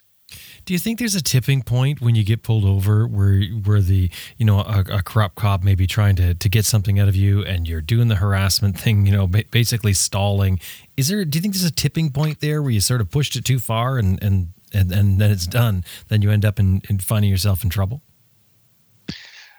what's the worst that can actually happen? You can get arrested and you can take get taken to the police station. And if you're being charged with a fine or for, for some rule breaking situation, then when you get to the police station and you know you're sunk, then pay the fine.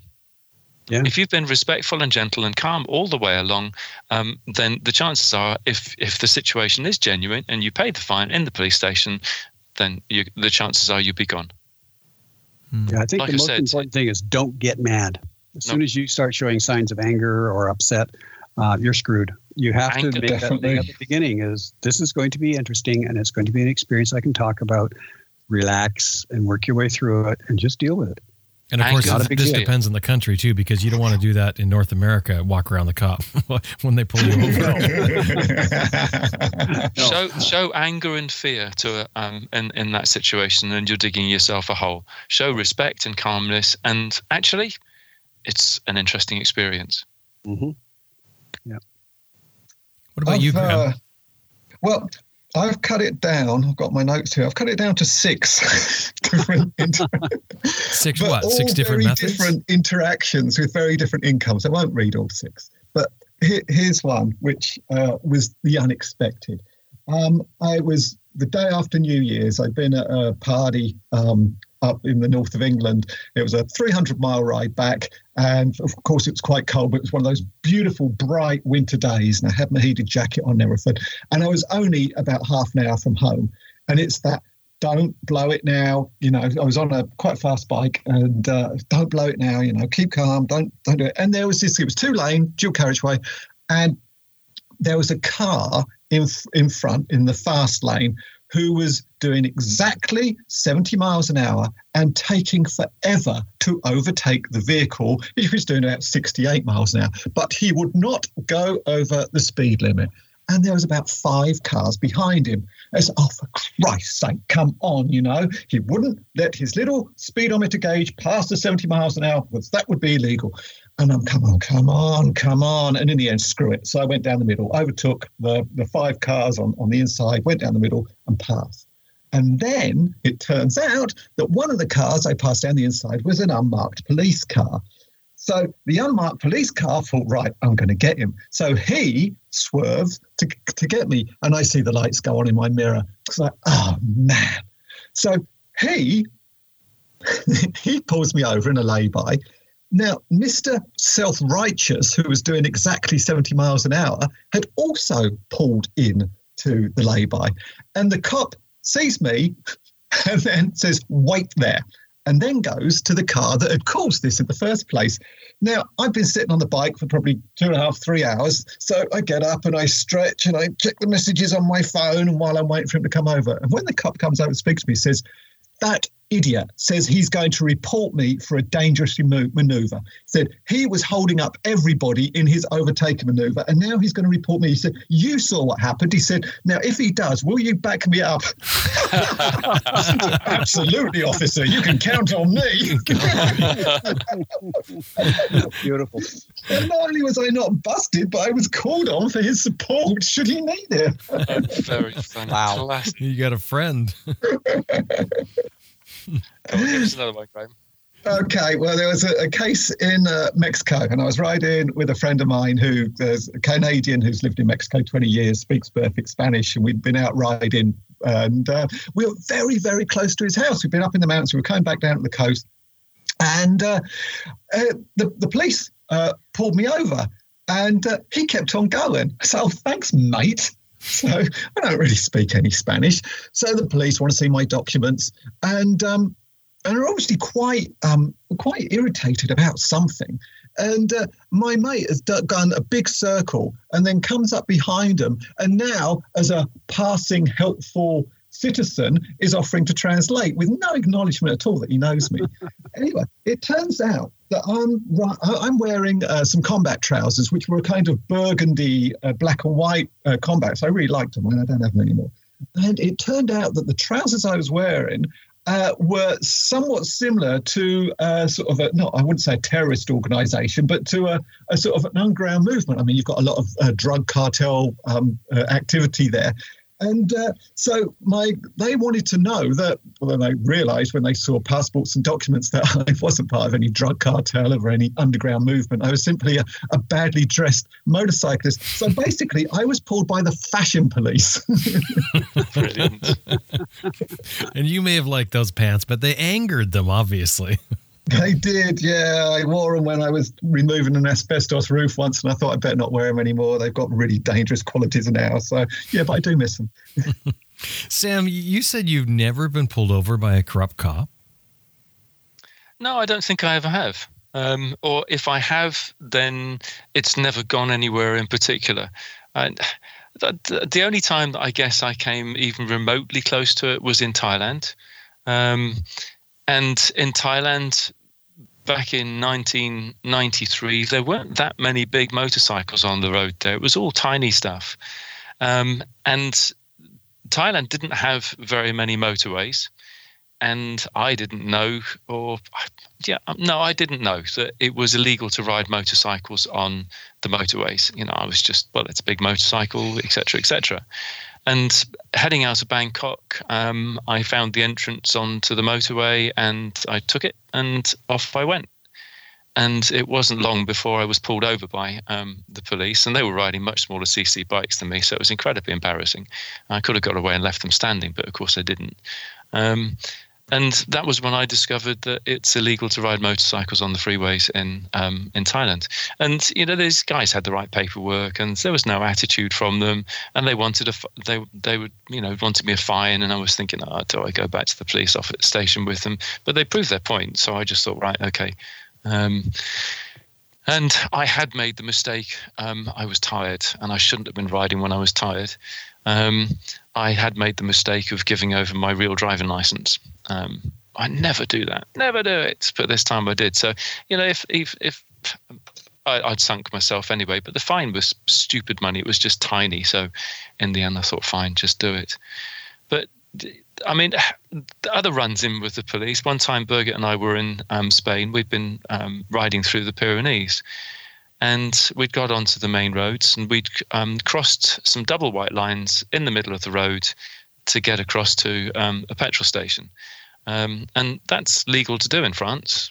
Um, it's not legal to do in Spain, and it's certainly not legal to do when you're within a, uh, I think it's 100 yards of a traffic junction, which we were. And of course, what did we pull over in front of? Blooming police car, didn't we? So these cops were just straight on us. Birgit hadn't seen them because they were sitting behind me. Um, and she didn't think twice about it anyway, because as far as she was concerned, it was perfectly legal to do what she did. But these cops were not happy bunnies because we'd been so blatantly doing it in front of them. But um, we just shook them by the hands, treated them with respect, apologized as soon as they explained what had gone on, and they just waggled their fingers at us and said, Well, don't do it again. Now you're, you're in Spain, it's a different country, learn the rules. And they climbed in their car and they went. Wow. Yeah. So, so uh, out of all your your travels around the world, you, you haven't run into a cop that's blatantly trying to, or it hasn't went that far. You're saying so because you know what I'm thinking here is that it's sort of proof positive of what you're saying and the, the way you're handling it. Yeah, I, most of the police that I've ever come across um, have not been on the take. A lot of them have actually been interested, and they've stopped me because they want to talk motorcycles. Um, yeah. If I'd gone into that situation aggressive and fearful, then I might have wound them up enough that um, they wanted something from me. But and there was a, a situation in Kenya. Um, I was coming um, from Uganda and heading towards Nairobi, and police checkpoint normally foreign motorcyclists, and you're very obviously foreign because you're on a big bike, um, don't get pulled over at these checkpoints. Just get way through. But this time, the, the, the, policeman did. And this guy was immaculately dressed. You know, these khaki uniforms and the old British officer's um, hat and machine gun in his hands and all this sort of stuff. And man, this guy was being abrupt. And I thought, all right, here we go. I've heard stories about this sort of stuff happening. And he just grilled me with his really abrupt questions. And then he asked the question, So, um, what is this? Pointing at my bike. And I thought, Well, it's bloody obvious, isn't it? It's a motorcycle. So I said, It's a motorcycle. And he said, No, this is a car on two wheels.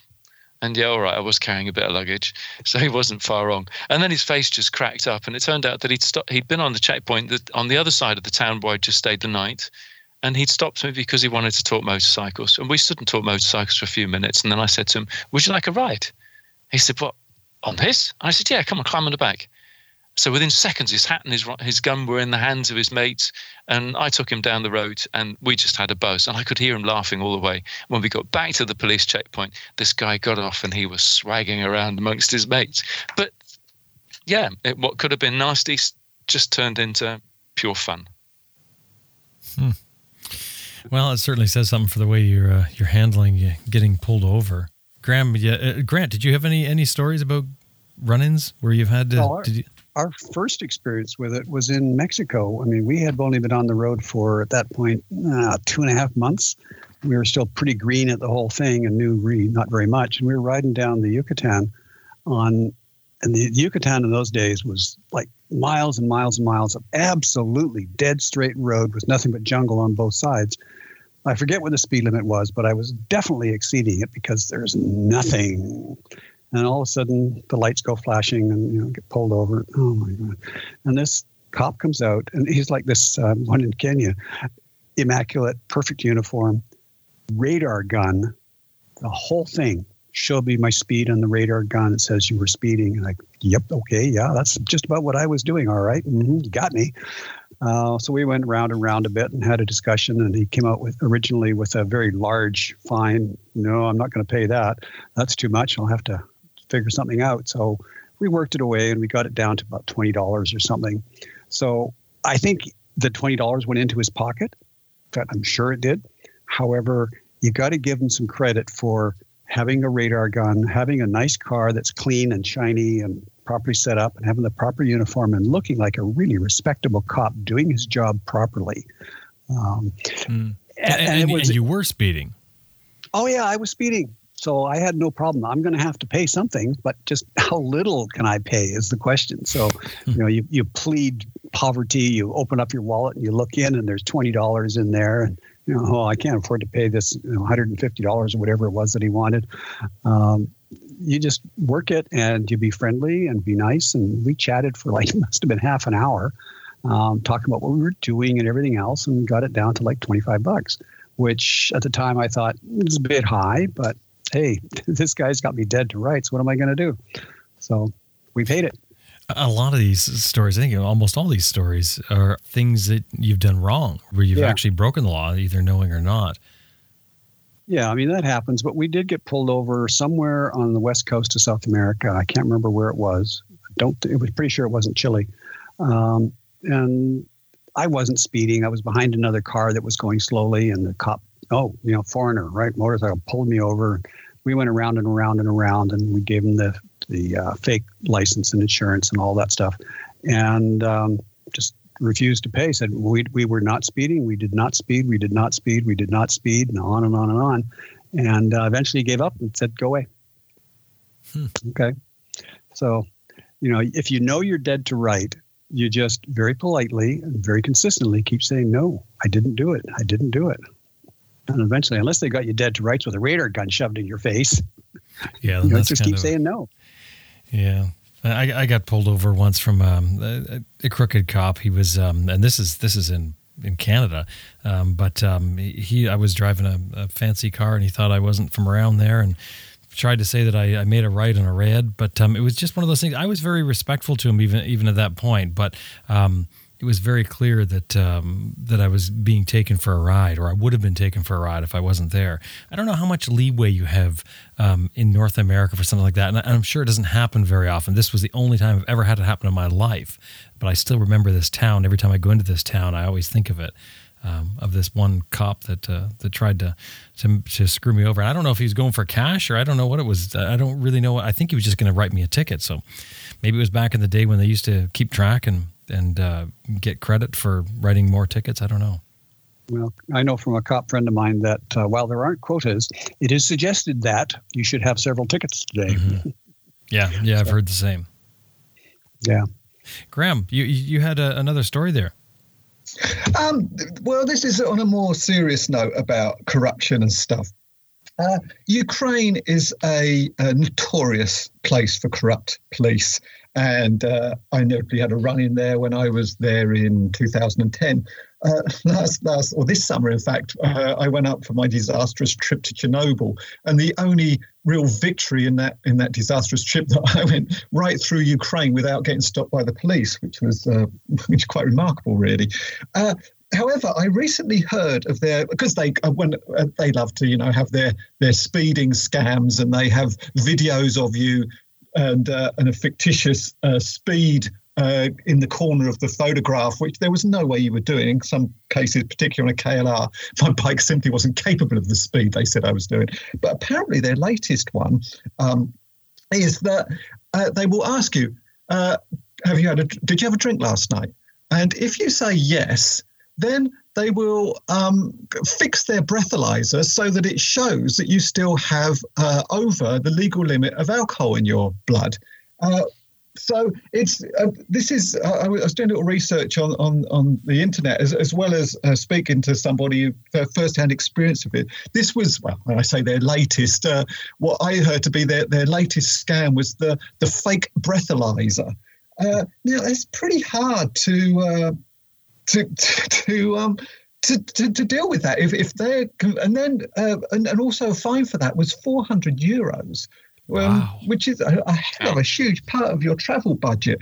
And I guess, yes, you can play the whole, well, no, I demand to go to the police station, I demand a blood test or a piss test or whatever. But, you know, if, if that's going to be the, the side of the road um, pullover that you get, that's um, that's a very uh, annoying thing to have to deal with and, and a very time consuming thing to have to deal with.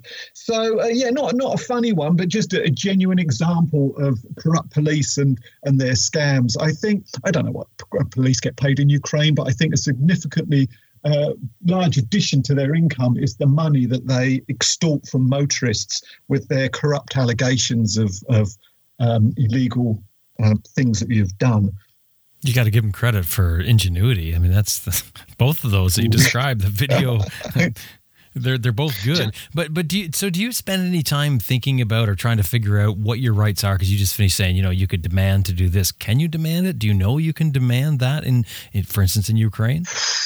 Well, it's, it's like well, I, I, guess if you've been stopped at the roadside and and they are telling you that you are over the legal limit of alcohol and you know for a fact that you aren't, then I guess you can process that. You can say, right, well, take me away. I demand a blood. I, I suppose you can say that. Um, but but do you? And, and, I guess if you're faced with a 400 euro fine and you simply don't have it or don't want to pay it, your option is to contest it and and but Uh, they're, they're, they're very, um, particularly in Ukraine, from the experience I've had, they're very um, they're very intimidating characters, the police there. They're armed, uh, which, of course, in sort of Western Europe, we're, we're not used to. And, uh, and of course, they've got the language on their side and, and they're not on their own. Uh, and you quite possibly are. So it, it is a, a, a quite an intimidating situation to deal with. Uh, thankfully, it never happened to me, but I don't know how I would deal with it. So they pull you over, then you you blow over, then you pay the four hundred dollars, and they let you ride away. That's, that's kind of yeah, having radioed their cops ahead in the next lay-by. yeah. We, yeah. It seems to me that from right. the stories that we hear that, that that most of the corrupt cops at this particular time seem to be in ex-Soviet countries. Mm. They're not paid very well. Is the big problem. Mm. And the, the, police in Africa, this this cop that pulled me over, um, as there were other policemen in that roadblock, um, that were doing things like smashing tail lights on the Matatu minibuses and then going and demanding money from the driver because he was driving with a broken tail lights, that sort of thing. Mm. And you know that the police there, many of them have had to buy their jobs and they have um, a quota every day that they have to take because they have to pay for the boss. And if they don't pay the boss, then they lose their job as policemen. And there, of course, there's a, a huge amount of prestige, etc., etc., that goes with that job. Um, and it's just the way things work. But motorcyclists um, very rarely ever came across anybody that had any hassle. But it, in the old Russian countries, it seems to be more and more stories coming from out of there with of this ilk. Well, I think you, we hear about. Sorry, I was, I was just going to say. I think we hear about the stories and they get repeated and repeated and repeated. I don't think it happens very often. I mean, Sam, you've only had a couple of incidents. I've had two that I can think of where we were actually pulled over for a ticket for doing something illegal, and, that's kind of it. And it's and we've both done lots of miles, so I don't think it's something that people have to really worry about. What we've just talked about gives people some ideas and some things to think about, and that's really all you need. It's not that complicated. I think that's a really good point. You, you know, I, I, was doing an interview with Jeremy Kroeker, who's on a trip right now to South America with, with his girlfriend Elle, and um, we are just talking, about news. And I was saying, we're asking him where he gets his news from, and he said, well, you know, he checks some on the internet. And I, I was asking, if he, does he get it from travelers and things like that? And one thing he mentioned was, he said, you know, the one thing is with with the traveler sort of grapevine or, or getting it from travelers is that those stories tend to get circulated for a long time afterwards. And what we were talking about was uh, unrest in a country. So he said, long after the fact, those stories can still be fresh on people's minds and fresh on the stories that they pass along from, to one another and I, I, thought a lot about that after I was done the interview, and I was thinking, you know, that's the internet. I mean, that's that's life nowadays. We hear these stories, mm-hmm. and and it's it's not even just the internet because I don't want to just blame the internet here. This, this, is human beings. We hear a story that's significant in in some way, uh, usually bad, but but in in some way, and we tend to tell the story over and over, and they get recirculated. I mean, you've heard them. You've heard them where they come around, and you think, I heard that story, you know, ten years ago, and it's being told to me like it's fresh. Yeah, especially on the internet, you get that. You get emails from somebody. Oh, I just heard about this. Yeah, right. I heard that 20 years ago. Yes. Yeah. Oh, you'll see somebody post a video and then somebody will put a comment underneath it and say that video's been around for three years. And, you know, it's like, mm-hmm. wow. But it seems like fresh news. And th- and this is, I think, a, a, lot of our, you know, a lot of things that, shape our perceptions of things and, and create fear with us, um, you know, world over now. Yeah, we're really good at remembering the bad, and we're much, much less good at remembering the good. Yep. Mm, that so often that happens. Stuff gets gets exploded and blown up, and our fears get wound up, and we get wound up. Yeah. And like I was thinking earlier, when we were talking about it, when you're talking to a cop, as soon as you get a little bit upset and frustrated and, and afraid, guess what? That transmits to them and they start getting the same thing. So you get this feedback between the two of you, and the whole thing escalates. Mm. So it's really important to stay calm. Well, that's your typical argument, isn't it? I mean, that, that's what sure. happens. Is one person gets upset, and then that's reflected back, and it just it's a feedback loop, and it just keeps escalating until things get completely out of hand. So it's up to you to stay calm. Simple as that. I made a, a, comment just a moment ago um, about most of the scare stories coming out of the old Russian countries, and I was just sitting here thinking about the scare stories that come out of um, northwest Africa. Um, and that seems to be a fairly hot spot. And I'm hearing quite a lot of stories which are fairly up to date. But the people that are getting through these situations are the ones who have done their homework and they find out which of the border crossings, for example, they're likely, most likely to get hassle from. And they tend to be taking the smaller, quieter border crossings and having nothing like the sort of hassle. Um, and thinking about that made me think about when we were coming through Central America, for example.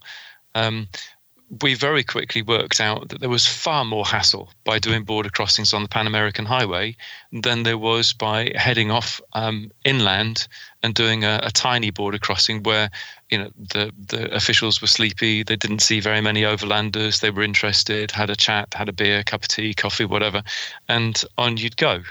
Yet the people who were doing the border crossings on the Pan American Highway were just hassle after hassle. So they mm-hmm. were saying.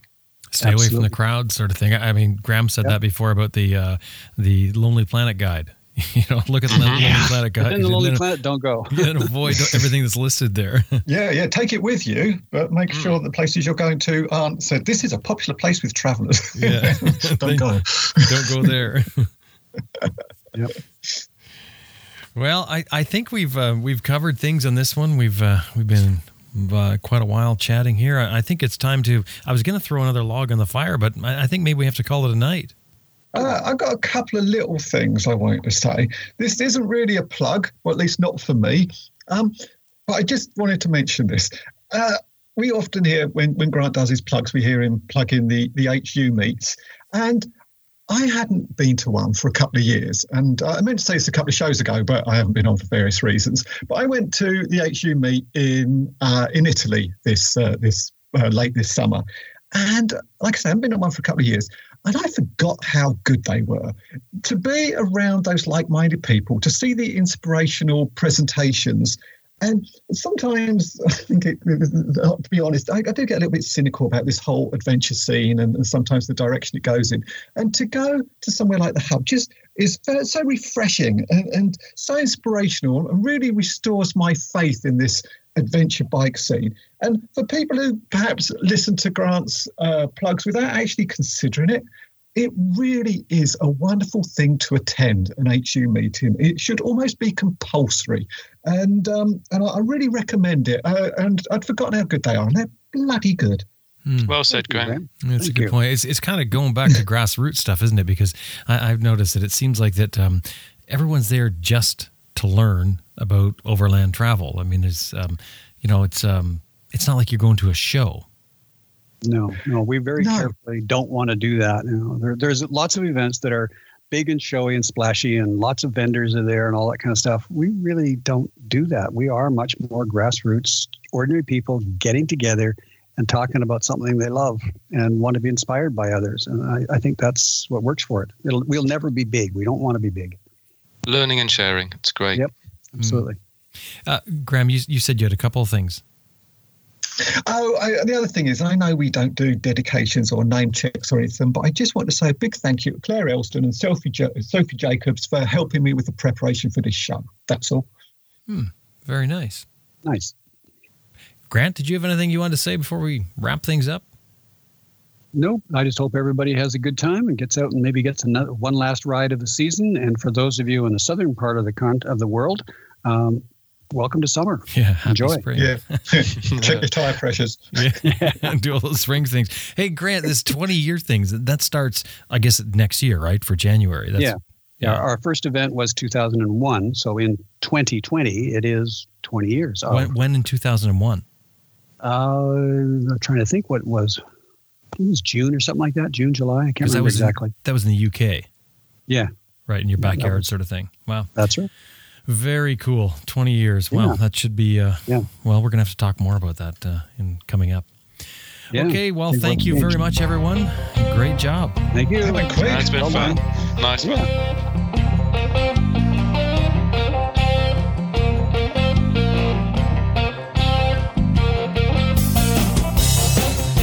Well, that wraps things up for this month's ARR Raw. And thank you to my co host, Sam Manicom, starting with Sam Manicom. He lives in the UK. He's got four books and audiobooks that follow his eight year motorcycle journey around the world. His website, sam-manicom.com. Shirley Hardy Rix and Brian Rix are from Australia. They also publish their own books on motorcycle travel. You can buy them wherever you get ebooks at their website, aussiesoverland.com.au. Graham Field lives in Bulgaria. He's the author of audiobooks and written books that chronicle his journeys.